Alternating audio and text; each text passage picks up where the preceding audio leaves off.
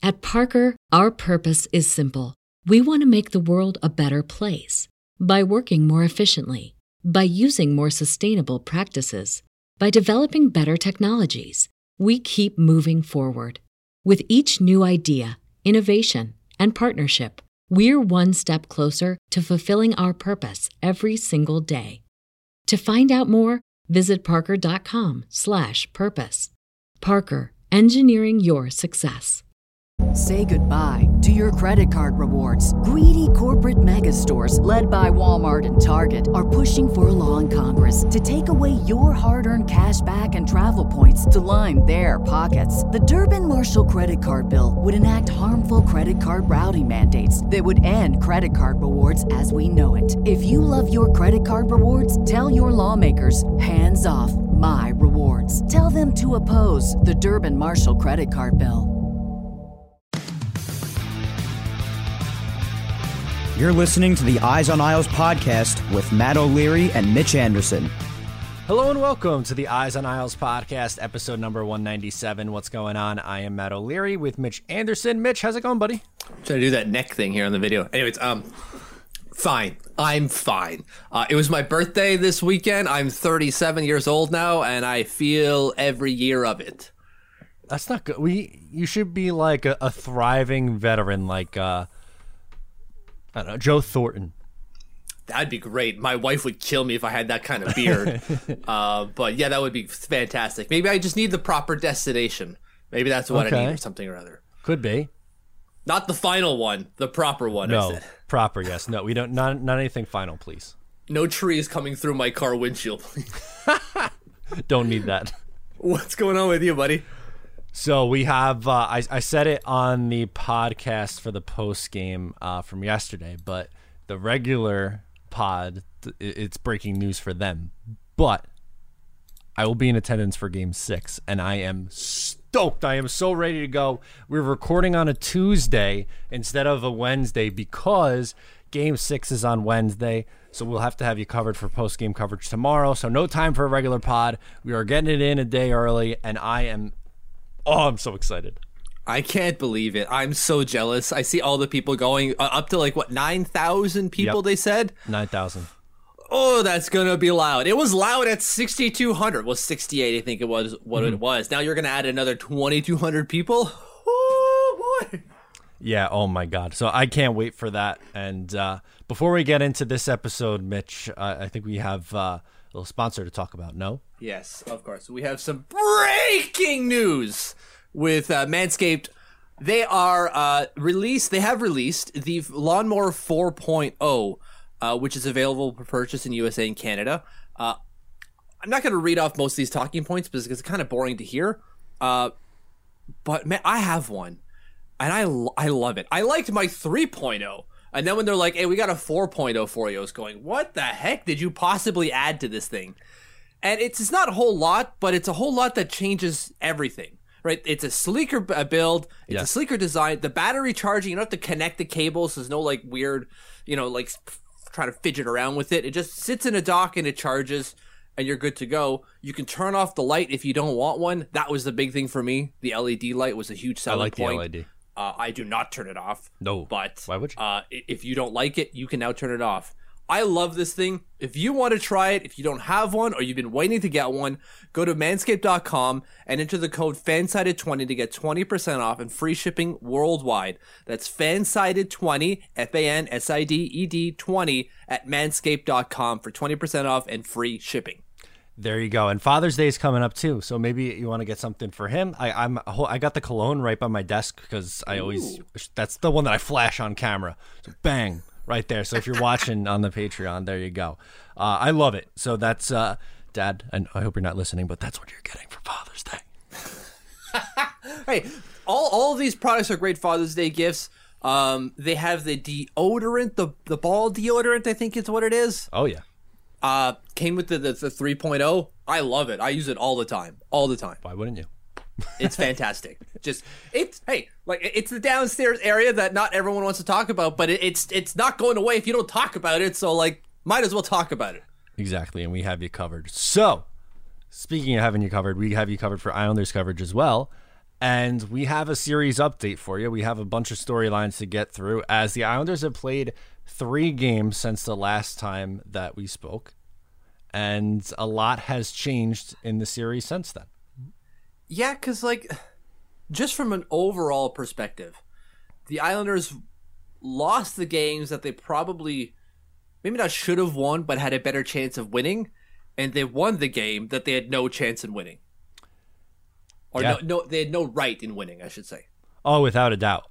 Without a doubt. So the barn burner in game three was just absolutely bizarre. Uh, every time the Islanders would answer back, the Penguins would come right back and, and, and tie it. And that was such an outlier from what we're used to from this New York Islanders team. To me, that was my biggest takeaway from that one was just how they continued to let Pittsburgh get back in the game. And every time they clawed back, it was Pittsburgh jumped ahead. And you, you know, you find yourself down early, you get yourself back into it, and then you just lose that momentum again. It was so frustrating. Yeah, I think I, I mixed th- three and four for some reason. I thought in my immediate head that they had lost both games. They clearly did not. Uh, regardless, getting back to what you're saying, I, I, I totally agree. But, but they've been doing that all year, specifically against the Penguins, against no one else. But the Penguins have had this ability to, whenever the Islanders make one little oopsie, back of the net, every time failed uh, failed exit, back of the net. Icing, back of the net. Bad penalty, back of the net. Every single time. So the Islanders aren't able to build any sort of momentum against this team whatsoever because the second they slip up, that's it. They're done. They're toast because the uh, the, Penguins have so much offensive firepower. They're waiting. They're waiting for those those mistakes, and they're trying to press you into those mistakes with their relentless. Not maybe not forechecking, but transition game, I should say. Yeah, absolutely. And that was just the overall deflating feeling. I think that was the word we went with on the post game for game three was uh, just deflating. Yeah, because you're going like we had a good chance in that game. I- I'm not going to say we were necessarily the better team, uh, but we had a chance in that one. The Islanders played relatively well. They scored goals, uh, but they are no game three was a two. I, Nope, for, I already nope, forget nope, the nope, score nope, line. It was the Five four. which one? That's the one. My God, I don't know why, but like You're the mixing day- game two and games are going by quick here. You're missing. You're mixing up two and three right now. That's all. Yeah, that's that's the mix up in my head. Um, either way, they score four goals. That should be enough. It was not. Um, the Islanders just need needed a way to just. I, I'm I lost for words because this this team should not be losing games where they score four goals, and the only reason they did is because, like we mentioned, they just made a couple of mistakes and back of the net. There, there's not there wasn't much to those mistakes. Yeah, Varley maybe had a soft one here or there, but like it wasn't that bad. No, I think I ca- I went back and watched all five goals, and I put two and a half on him because the other half was on Nick Leddy. Yeah, oh yeah, right. He didn't pick up. Was it uh, someone on the on the back he didn't notice was there? Doesn't matter. It's a dumb penguin. Dumb Carter. I think bird. it was the Carter goal. Yeah, this Jeff Carter, of course. Let- Let's just give it to him. But you know, like the team needed to make some changes. Uh, they needed to be more impactful on the power play. Uh, they needed to not give up some soft goals, whether that's on Varlamov or not. Uh, and they needed to be committed for, all, for the full 60 minutes. There's no switching off even for a second. They did that in game four, which was a much better performance from the Islanders as it, I- I'm I'm going to call it dominant because the only goal they allowed was in garbage time when it was already 4 nothing. and they switched off. Right, that was the only time the Islanders was was switching off. My God, the only time the Islanders had switched off in that game was when they got the power play. So they're up for nothing, right? They get a power play. At, what is it, 17 minutes into the into the third or whatever, Yeah, something like that. something like that.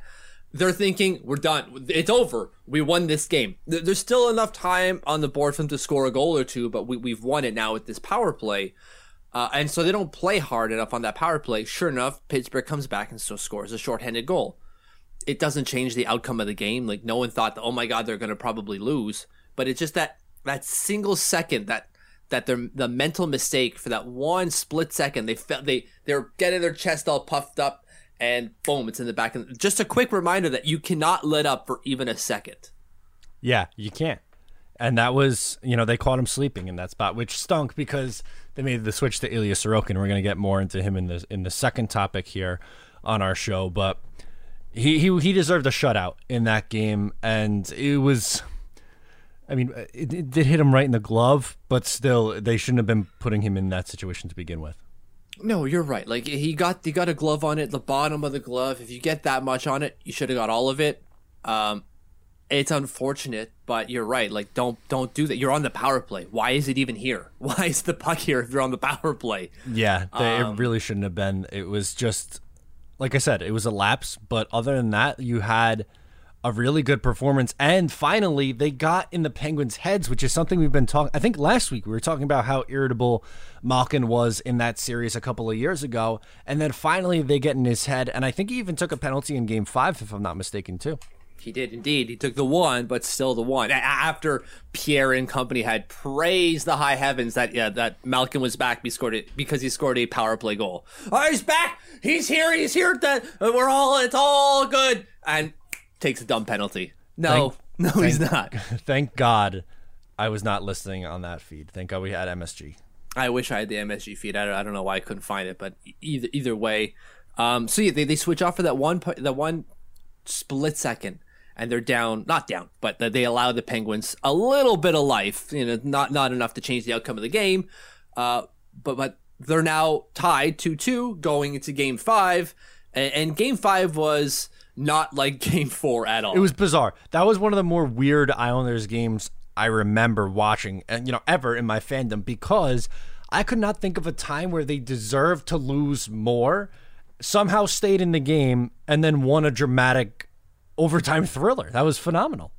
Yeah, think of was it game seven against the Capitals? Yes, when they had like seven shots on goal or something yeah, crazy like that. That's the type of game they pitched, and in the, in that game, they were nowhere near winning. Like they they they got punked by the Capitals. In this one, they stayed in it, and then they won the damn thing.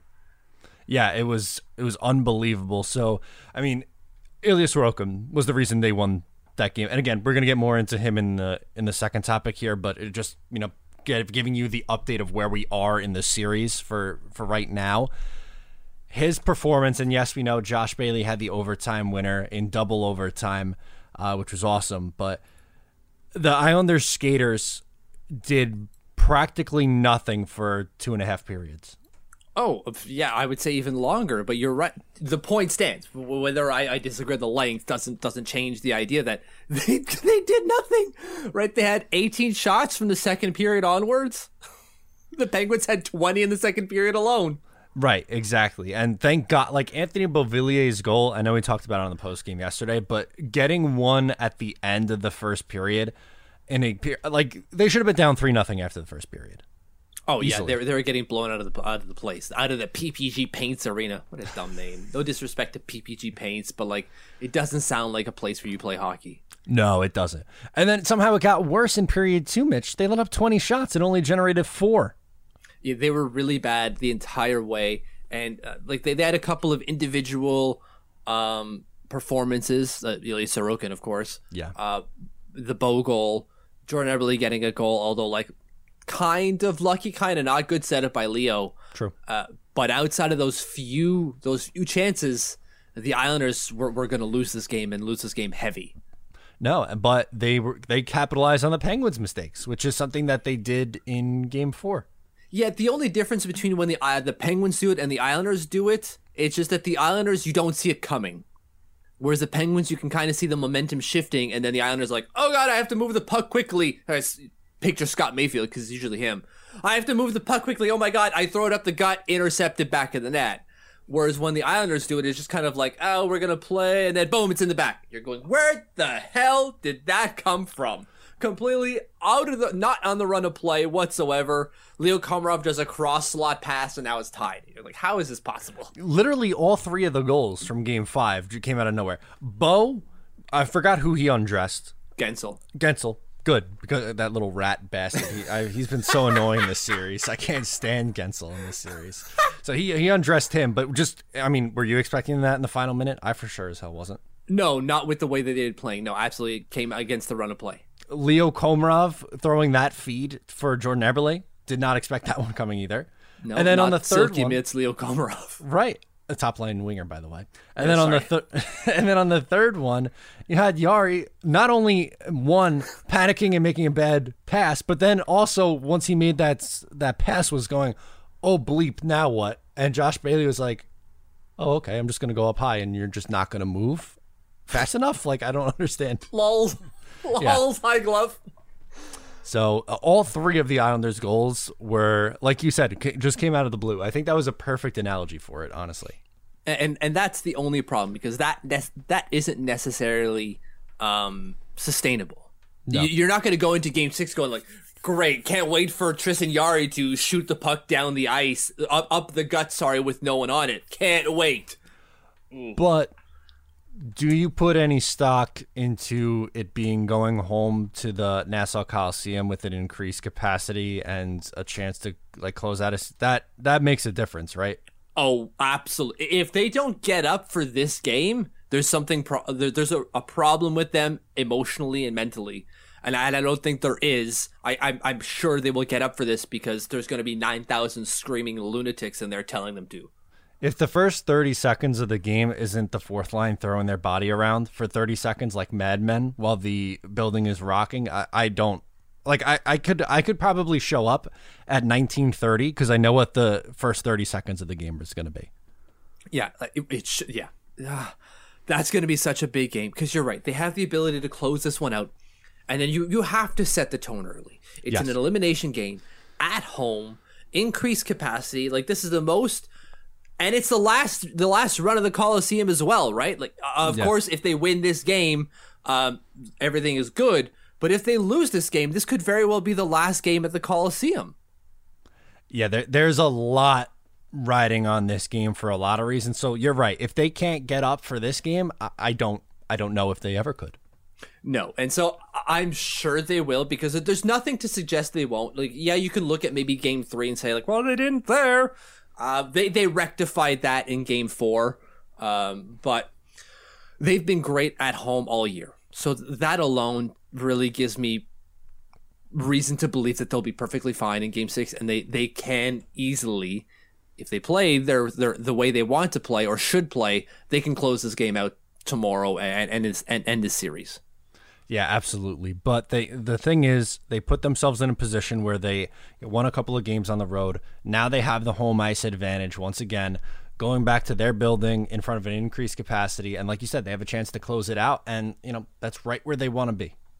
And like they, they dealt some significant emotion, maybe not emotion, but confidence, like damage to the Pittsburgh Penguins' confidence after the last game. And I'm sure there isn't going to be a single Pittsburgh Penguin that's going to say that, but they have to be thinking at least to a degree, going like, we put 50 shots up on them, 50 to 28 was it? I think. Yep, For the exactly. Islanders, and they still beat us. We can only get two goals on them. Um, the first, I, I, I forget what they were. Oh, the, the, you got the shot from uh, Rust, and then the first goal was Malkin on the power play. it was the power play, right? So like, not a whole lot going. We did everything to get multiple goals. We carved out a bunch of chances. I think the expected goals for five on five was two point eight five. They should have scored three just at five on five, not counting what Malkin did on the power play. So think four goals is what they should have been able to put up that that night. They did two, one on at five on five. We do all that and have nothing to show for it. What the hell do we have to do to beat this kid? Yeah, it, it it is demoralizing. Absolutely, because you they played well for the most part, outside of a couple like instant mistakes, which is what happened to the Islanders earlier in in the year in the regular season against them, and they, they are now in a very tough spot. I mean, if you look at it from the the shoe on the other foot, they now have to go on the road and win a game in a, a crazy building with a ton of emotion, a ton of intensity. It's not going to be an easy task. It really isn't. It's an uphill battle for them, and it's it's made significantly easier for the Islanders. Th- that doesn't mean they can just show up and, and, and probably win. They still need to play a basically perfect game to, to do so because the Penguins are a very good team. so th- there's still cause for concern here uh, because it's the Penguins, but the Islanders have a number of advantages on their side that should make the job a little bit easier for them. Absolutely. So, with that, should we talk about one of those advantages who's been playing out of his mind for three of these games? Yes, because we have a lot to, to discuss about him specifically. Our Russian prince Ilya Sorokin has been downright phenomenal in this series, Mitch. In three starts, he has a 951 save percentage and a 1.66 goals against average. Th- those are better than KHL numbers. Yeah. Uh, I, I think it translated. right? I think I I don't have them in front. I let's bring them up because I, I don't like a- remember his exact record. I think it's fifty and seventeen.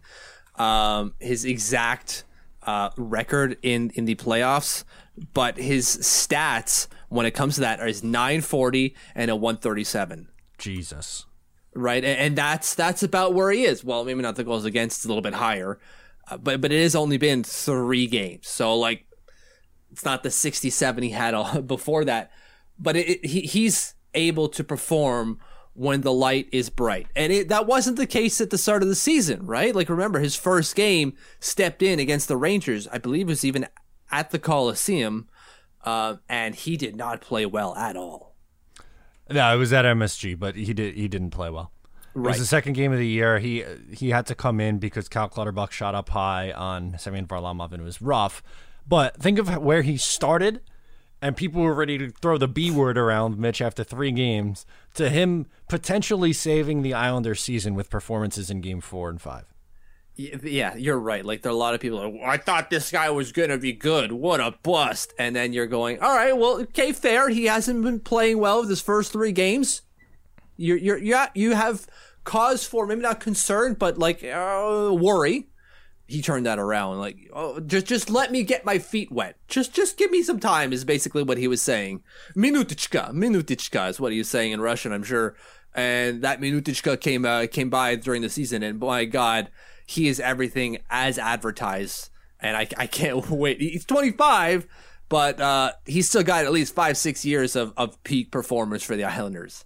I would tend to think so, and that's what they were talking about on the broadcast in this game last night. Is yes, it's nice to have Semyon Varlamov, and he's been great for the Islanders this year, without a doubt. But he's not the the future long term goalie of this team. Sorokin is, and getting him this experience and him thriving in this experience is absolutely huge for this team.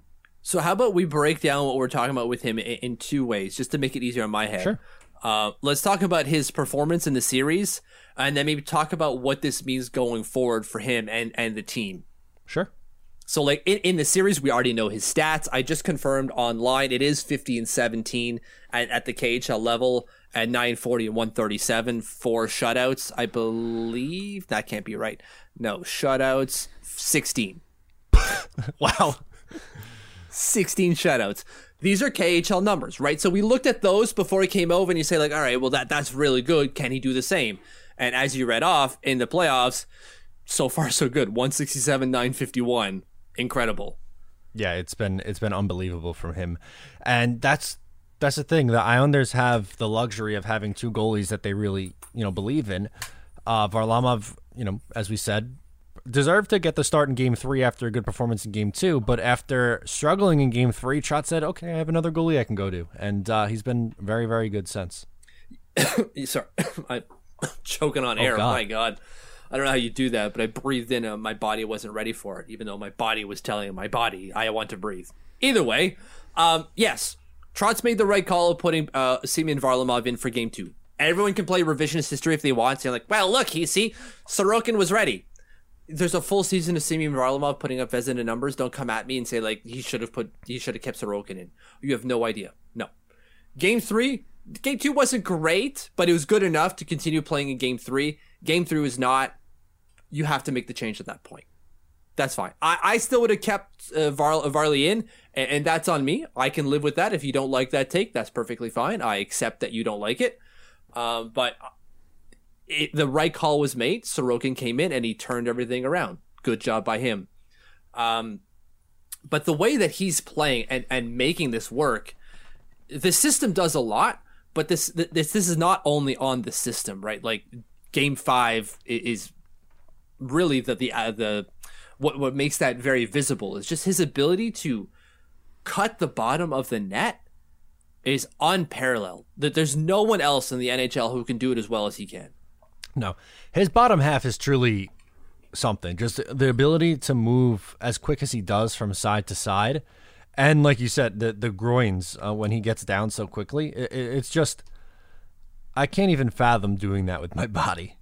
I the the one play that sticks out for me is Sidney Crosby coming out from the right side and across the slot or across the crease to try to poke something in on the left side, and he followed him the entire way.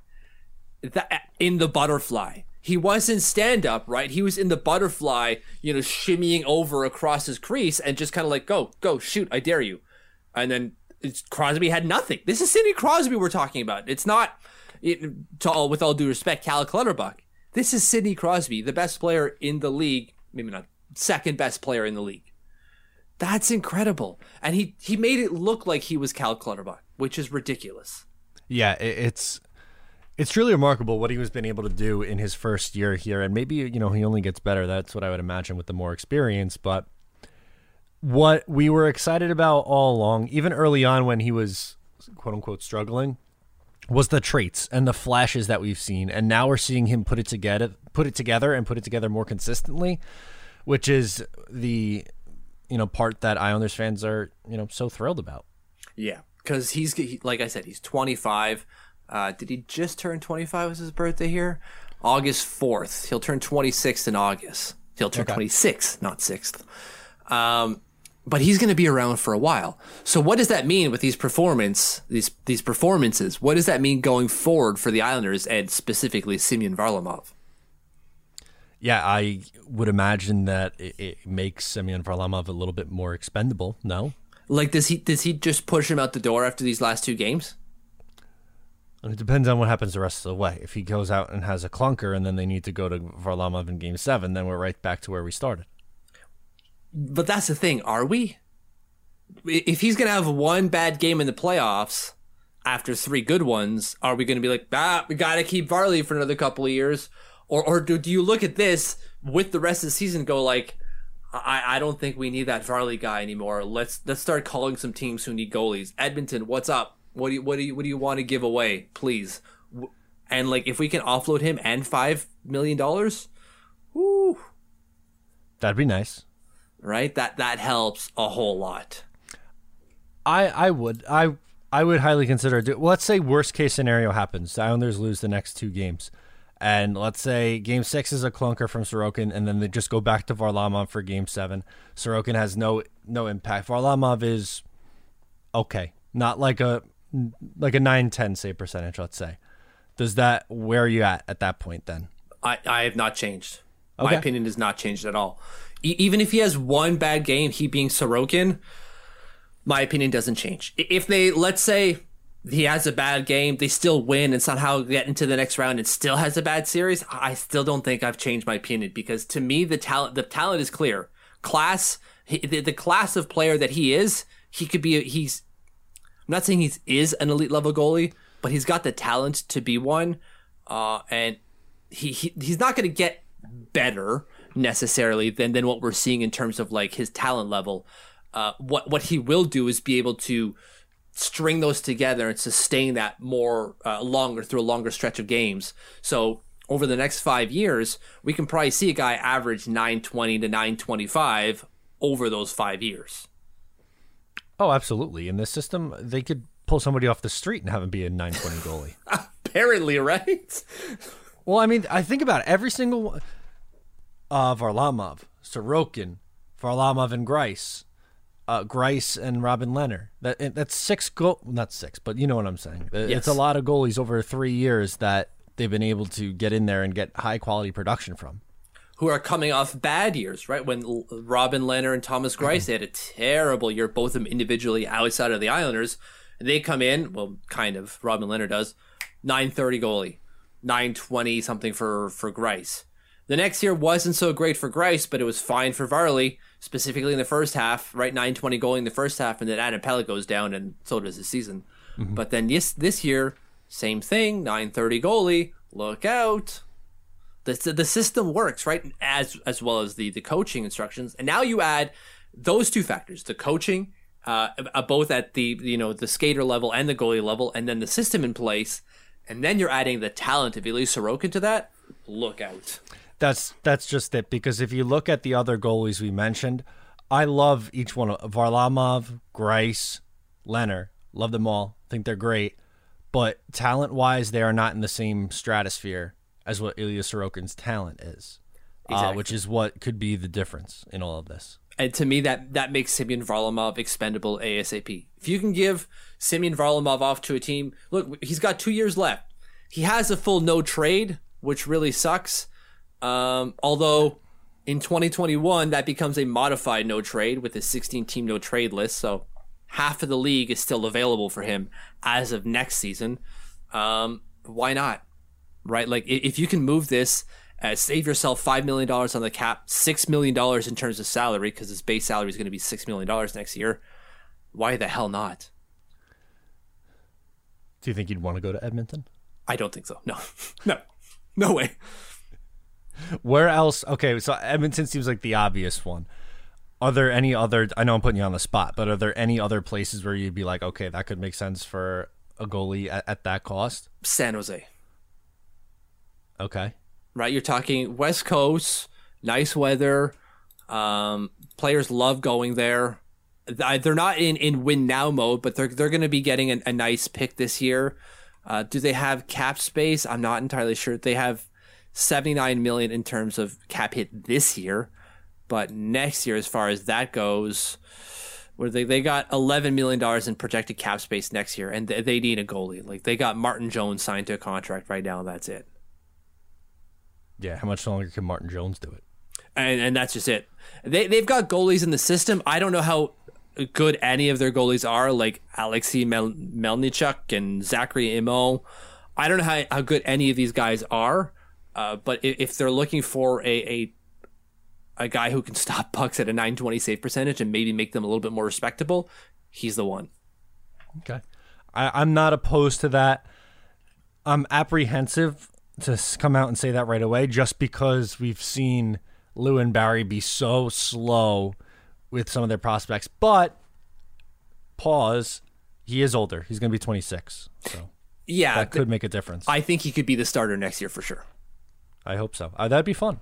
I'd like it. Yeah, but the only problem here is we don't really have another guy to step in if Varley goes, right? Sure, we have Sorokin to take the mantle, but like, who's the backup? I don't know. Sign a free agent for 900 grand and call it a day. Fair enough. Yeah, we'll get 915, 916 from him anyways. Yeah. So there you go. Uh, anything else on Sorokin's performance? no, I think we gushed enough about him, and everyone else is probably at the same point we are. Uh, I guess one one thing, one final thing. He's at the end of his contract. What is what does he get? What was it this past year? Two million. That's gonna be at least three, I think it's gonna, be four. it's gonna be it's probably four to five. Yeah. Okay, uh, sign me up for four and a half. Okay. All right. I like you splitting the difference. Love it. Yeah, four and a half, and then like I said, backup goalie for a million or less. Perfect. Let's go. And if you move Varley, we've already saved five hundred thousand dollars. Look at us making money for the team. Out here doing business. Uh, I have I have some questions for you on down on the farm, Mitch. Okay, which, uh, please. when you get into um, uh, as the number one Ruslan Iskakov guy, what what what happened there? I don't know if I'm the, the number one. Chris Howard probably has a, a, a good competition against me for that one.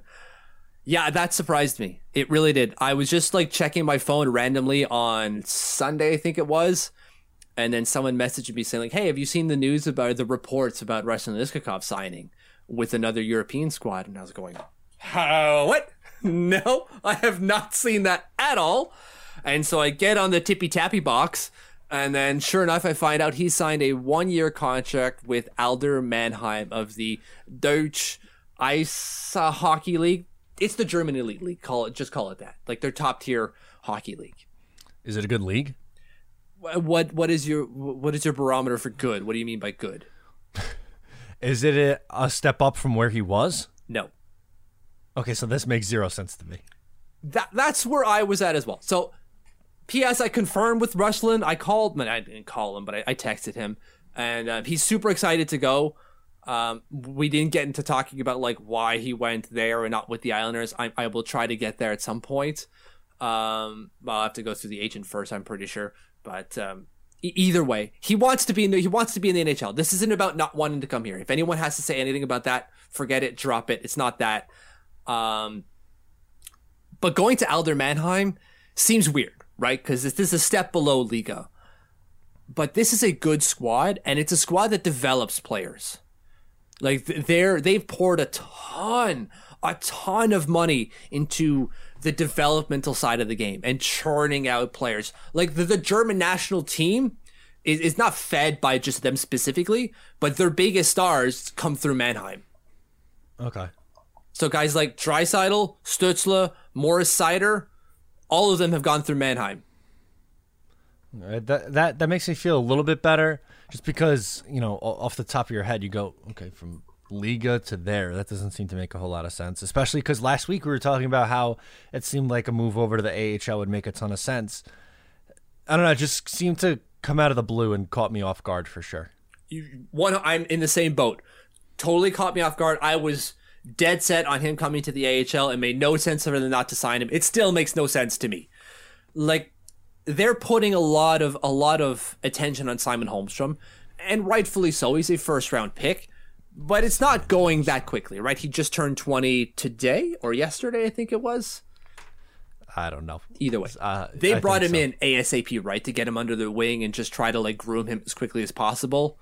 Why not do that with Ruslan Iskakov? Why not? because he wasn't a first round pick, I guess. Like he was at UConn, so they, they he was close, right? Like Connecticut is really is really close, right? Bridgeport is right there, um, but still, when he went pro, it kind of caught them off guard uh, a little bit. I don't think anyone was ready for it, but he had he had decisions to make, and I, I don't think he wanted to stay down the college route simply because of you know you just don't play that many games. Um, now he'll get to play as many games. We saw him play 54 this year. He'll play another 50 something here with with Mannheim. Um, but I, I, still think that they should have brought him in and groomed him to be the the next the next offensive player for them. But I, I'm not sure why they weren't able to do so or why they didn't.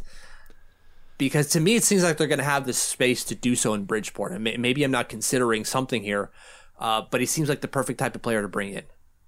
Yeah, you would think so. Uh, based on you know everything you've updated us on all year long with his updates, it, it seemed like things were going really well in Liiga, so that just seemed like the natural next step.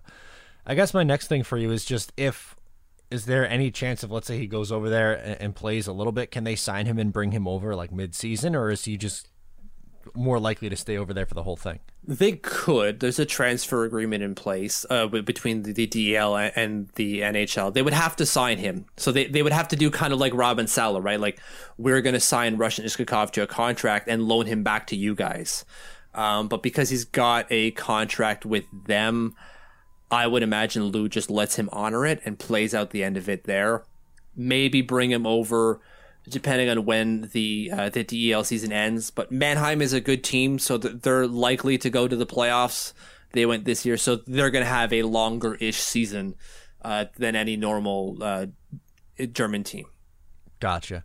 Okay, that one just really caught me by surprise, so I was I wanted to find out a little bit more. Sorry to hijack your segment. No, please. I prefer that. I, I, I much, much more because I don't really have a whole lot. There's not really anything going on. This was the big news of, of the day: is Ruslan Iskakov signing for Adler Meinheim, Meinheim, Mannheim. Jesus, um, I, I'm still caught off guard by it. I'm excited for him because I think he's going to do very well there, like very, very well. Yeah, I, if he puts up big numbers again, that that's a great sign for him, especially because, like you said, that they've had the track record of developing players, so that would be a really good sign in my book. They have really good coaching, and where he was had really good coaching as well. So, um, and, he's played uh, uh, everywhere. So this is just kind of showing his adaptability, right? He's played in North America, did well. Played in Finland, did well. Played in Slovakia when he was a kid, did very well. Um, if I could bring up the numbers here, I think it was like hundred points in like sixty some odd games. Okay, Uh, well, it, it was insane. Uh, maybe I don't don't quote me on the number of games. I'm going to bring it up here if uh, Elite Prospect will cooperate with me. Uh, yes. so in Slovakia, he had 104 points in 44 games at the Wow. U18 level. okay. So scored 42 goals and 62 points, uh, 62 assists. Not not too shabby. Yeah, so I, I would expect him to do well here yet again a- and put up numbers yet again. Uh, and that's just going to grow his confidence and really just show his adaptability as a player. And that should translate when he does eventually, I assume, come over at the end of the uh, for the 22-23 season. I hope so. That'd be nice. Right, like as a more a more mature player, he'll be 21 in July, so he'll be 22 by that time. He he's not going to be crazy old, but you know, Robin Salo type of territory. Uh, and I think he could do very well. And, and, maybe he plays at the AHL for a bit, uh, but he, he could be something. He could really be something. You think he's an NHLer? He, I, he's borderline right now. If he does make it to the NHL, based on how I see him, he's going to be like a middle six type of guy at, at best, um, a second liner, and, and that's really second liner on a bad team type of thing.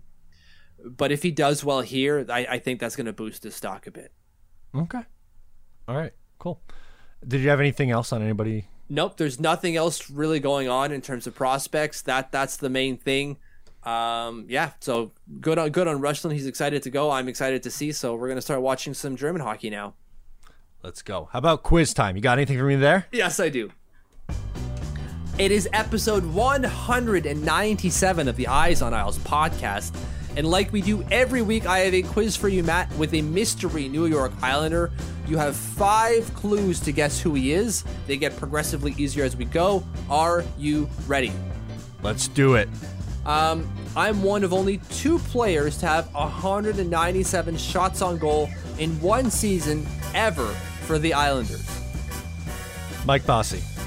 Incorrect. No. Uh, two, that year was my rookie year with the Islanders. Ziggy Palffy? Incorrect. Three, I came out of nowhere based on where I was drafted. Nowhere based on where he was drafted?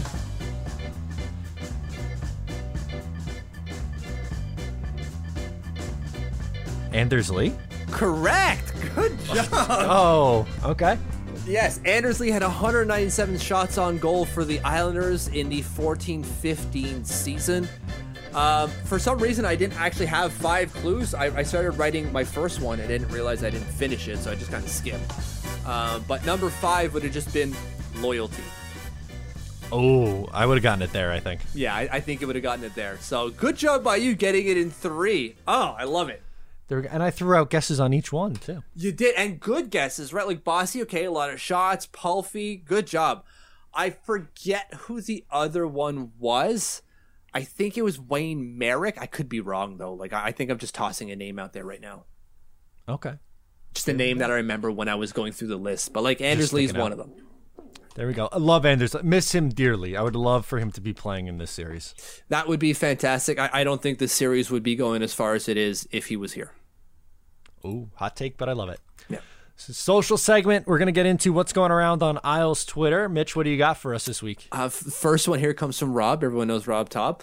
Uh, Josh Bailey, wife, Josh Bailey's wife Megan. Reaction to his winner is everything.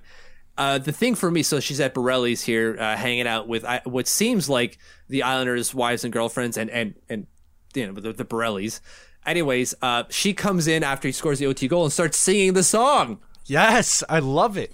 That reaction was unbelievable, and she knew the lyrics to the song. That's great. Right, and he's like, right, he said something the other day, like, "Oh, I have no idea what what what song are you talking about? Come on."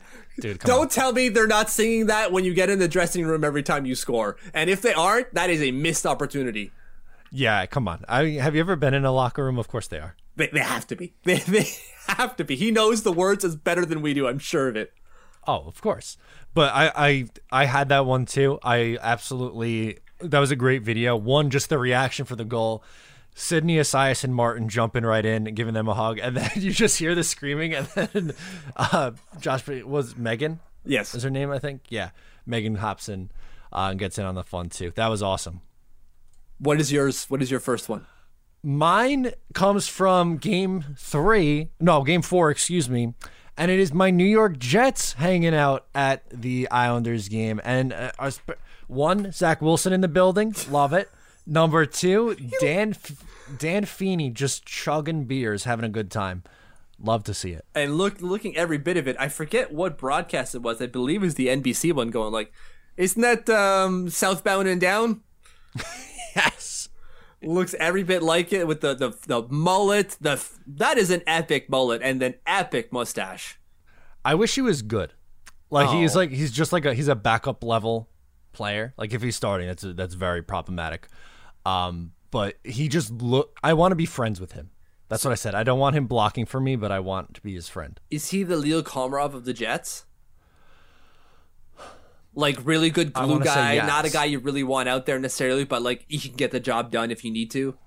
I guess so. They just signed him in free agency, so he hasn't actually like ever Oh. played a game for them. But I I would assume that's kind of going to be the role. It sure looked like it from the video that I saw that he's the glue guy, and, and if and if, good thing that Zach Wilson is sticking by him because Zach Wilson seems to be like he's got no personality at all. We got to get listen Mormon from Utah. We got to loosen him up a little bit. He'll be okay. He needs to loosen up quick. oh my god, he looks so awkward there. Happens. Uh, my second one here is from Bathtub Jake at Bathtub Jake. Uh, Tristan Jarry was feeling generous last night, and it's a picture here. It's a, it's a meme. It says pucks in the pen zone, and then Tristan Jarry in double overtime, and it's a options for I believe this is Call of Duty, where it says resume game, restart match, find online match, options, leave match, and then change team selected. the way he played the puck to Josh Bailey is going like, did you think he was wearing yellow, or did you not see him because he's wearing ice and the ice is white? Is is that it? Because that's Maybe. That's bad. Not good. Yeah, that, I I still don't know what he saw or what made him throw that puck out there, but I am glad that he did. Yeah, great. Josh Bailey is also very glad. Absolutely. My next one comes from the Islanders Twitter account, and it's from this morning, and it says, Good morning, Isles fans. Remember, no screaming today. Have warm tea with honey. Don't wash your lucky shirt. And bring the noise and get ready for tomorrow night. And I, I think that was just perfect because I, I I and everyone who is going needs to rest up, keep it calm. I'm not gonna I'm gonna keep the talking to a bare minimum during my workday that I am leaving early from so that I can get to the barn and get a good parking spot and just hang for a little bit. I oh, just the tailgate alone, I'm so jealous. i Oh, sorry, the the not tailgate. Oh, we're not. T- no, no, no, no. No one's tailgating. That's no one is absolutely tailgating. I, so I'm not jealous of the non tailgating. Wink. Uh, my last one here from comes or not last one before last one comes from Brittany Apples Cider. Uh, good morning to you to all you Mayfield haters. Mayfield sitting with a plus six right now as a team lead. Uh, also has what is it four points in five games. Good for Scotty. Having uh, quite the turnaround. Still didn't look great in game five, but then again, no one did. So I'm not going to put that one on Scott Mayfield. That would be dumb. But he has looked great, and, and I hope this stays. Does that to you? Does that mean that he is now indispensable? You cannot lead, like expose this guy. No, no, that's not that's not my feeling. I, I still look at him. I think he's in over his head on the second pair, but I think he is a fine, like a, actually more than fine, like a, a very good third pair guy. You've got a friend in me because I feel the same way. Okay, perfect. Yeah, he's a third pair guy. Give him give him a rookie to play with, and I think that'll be great. Yeah, put him with uh, I don't know who's Budzik or Salo. yeah, pick one out of a hat. There you go. There you go. Done. My last one comes from Arthur Staple, and it's from May 23rd, and it says Caps have won five playoff games in three postseasons since winning the Cup. Isles have a chance to win their fourth playoff series in three postseasons, and it's a picture of Barry Trotz just smiling ear to ear. I love that. Oh, that is peak staple. I love it. Uh, man, the Capitals, God, they got to feel dumb right now. That sucks. And, and back up a second. I love Laviolette. I think he's a really good coach, but you had this guy in your building, and you were like, let's give you a $300,000 raise and bump you up to $1.8 million when you had at, Mike Babcock at the time was making what? Six million? Six, I think. Yeah, something like maybe even eight. I, I was five and seven were sticking out, so I stuck with the middle. But eight would not have surprised me. Um, but like that's the thing, you had all these coaches who are making you know four, five, six, whatever million dollars a year, and Barry, it's like, oh, you won the Stanley Cup. Here's an extra three hundred grand, and you're still going to be under two million. I, I don't understand. I mean, I do understand rather why Barry wanted out. Oh, for sure. Like you're you're not going to pay me uh, my proper rate. Deal. Uh, I'm gone. See you later. I don't need to stay here at all. Um, but uh, I'm I'm trying to find that Mike Babcock one because I thought it was it was actually eight, but I, I can't find. There it is. Mike two five. Okay. I don't know what the hell I was thinking. Yeah, six two five for eight years. There's the eight. Oh, okay. Wow. That's rough. That's rough. He did not make it. He made it over halfway. Yeah, it was four and a half. No. Yeah, he he was fired November twentieth, twenty nineteen, and he was his contract ran up until the twenty twenty three season, 22-23 season. Sorry, Well, he he dug his own grave. he very much did. Uh, my last one here is not Islanders related. Uh, it's NBA on TNT. As we know, TNT will be getting uh, the um, NHL rights next year. And this tweet is from just today, and it's Chuck fell asleep during the game. And you can see him. It's a camera, and it, he's just like sleeping, and you can see Shaq at the corner, like he's sleeping. And the reason I'm bringing this up is because I think that's what Wayne Gretzky is going to do for their broadcast. Okay. You think he's going to be like the personality? Oh no, I mean he's going to put people to sleep. Oh. He has he's as energetic as a white piece of paper. Okay. I I was thinking the complete opposite. So you call me off guard. I want to be deadly wrong here, but whenever I've seen Wayne Gretzky in interview, he's not a guy that where I'm going like, get a camera in front of this guy 24/7, please and thank you. I'm sure he has great stories. He's the great one after all. But he's not what you would call a TV personality in my books. All this is doing, which is fine, is you're, you're putting Wayne Gretzky on TV. And, and that alone is going to bring people because they want to see the great one's face. But he's not Charles Barkley or Shaquille O'Neal in terms of what they bring as an on-air personality. Yeah, one personality. They have the knowledge, which obviously Gretzky does with the with his sport, but the personality of, of Shaq and uh, oh my God, who's the other one? I just Charles just said- Barkley. Charles Barkley. Yeah, Charles Barkley. It's unmatched, so it's not going to be the same. Who would be the NHL version of that? I, I really like what Kevin Bieksa is doing. I, I love Okay. what Kevin Bieksa is doing over at on, on Sportsnet. Okay. My first thought, obviously, i Islanders bias, but I went DiPietro because his personality is electric too. But yeah, not a big enough name, probably. Not not really, but like still, yeah. I, I think something like that. They they need more color. Uh, uh, clearly, what TNT is trying to do, as I like stumble the words out, is they're they're building legitimacy for the, the brand that they're building and, and bringing in Wayne Gretzky. Like if that's the best one you can get in terms of name recognition. So it's it's not a bad move. It's just I don't think it's going to play out well from an entertainment standpoint. I hope hmm. I'm I'm dead wrong. Yeah, without a doubt. But I'm with you on that. That makes sense. So that was my last one for the social segment. All right, so let's get a couple plugs in here before we go. So wherever you're listening to the show, please make sure to subscribe, give a rating and review. That really helps us out a lot, and we appreciate the love and support from each and every one of you. You could also find us on Patreon, patreon.com slash eyes on Isles. For $5 a month, you get post-game shows. You get video of me and Mitch doing podcasts. You get a mailbag show. You get uh, more video from Mitch. There's a whole lot going on over there. There's a ton of stuff. There's always something going on on the Patreon. Absolutely. Social media, Eyes on Isles FS on Twitter. My Twitter's Matt O'Leary NY. Mitch is over at TLO Mitch. You can download the Fansided app and find us there, or visit the website eyesonisles.com for all your New York Islanders needs. Episode number 197 in the books.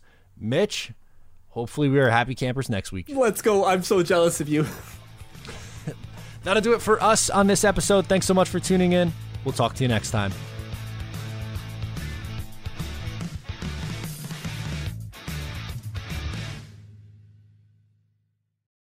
Goodbye to your credit card rewards. Greedy corporate mega stores, led by Walmart and Target, are pushing for a law in Congress to take away your hard earned cash back and travel points to line their pockets. The Durbin Marshall credit card bill would enact harmful credit card routing mandates that would end credit card rewards as we know it. If you love your credit card rewards, tell your lawmakers hands off my rewards. Tell them to oppose the Durbin Marshall credit card bill. Is your wallet a little lighter than usual after the holiday season? Consider it money well spent because you deserve to live your best life, and the Chime checking account wants to help you live yours to the fullest. A little extra money goes a long way, which is why the Chime checking account has tons of benefits that millions of members love, like fee free overdraft up to $200 for eligible members. no monthly fees, and access to over 60,000 easy to find and fee free ATMs. You even get paid up to two days early with direct deposit, all while managing your money on the go, including sending and receiving money fee free with friends that aren't even on Chime. Sign up for Chime today for you and your wallet. Get started at chime.com slash goals 24. That's chime.com slash goals 24. Banking services and debit card provided by the Bancorp Bank NA or Stride Bank NA, members FDIC. Spot me eligibility requirements and overdraft limits apply. Access to direct deposits up to two days early depends on the timing of the submission of the payment file from the payer. Out of network ATM withdrawal fees may apply.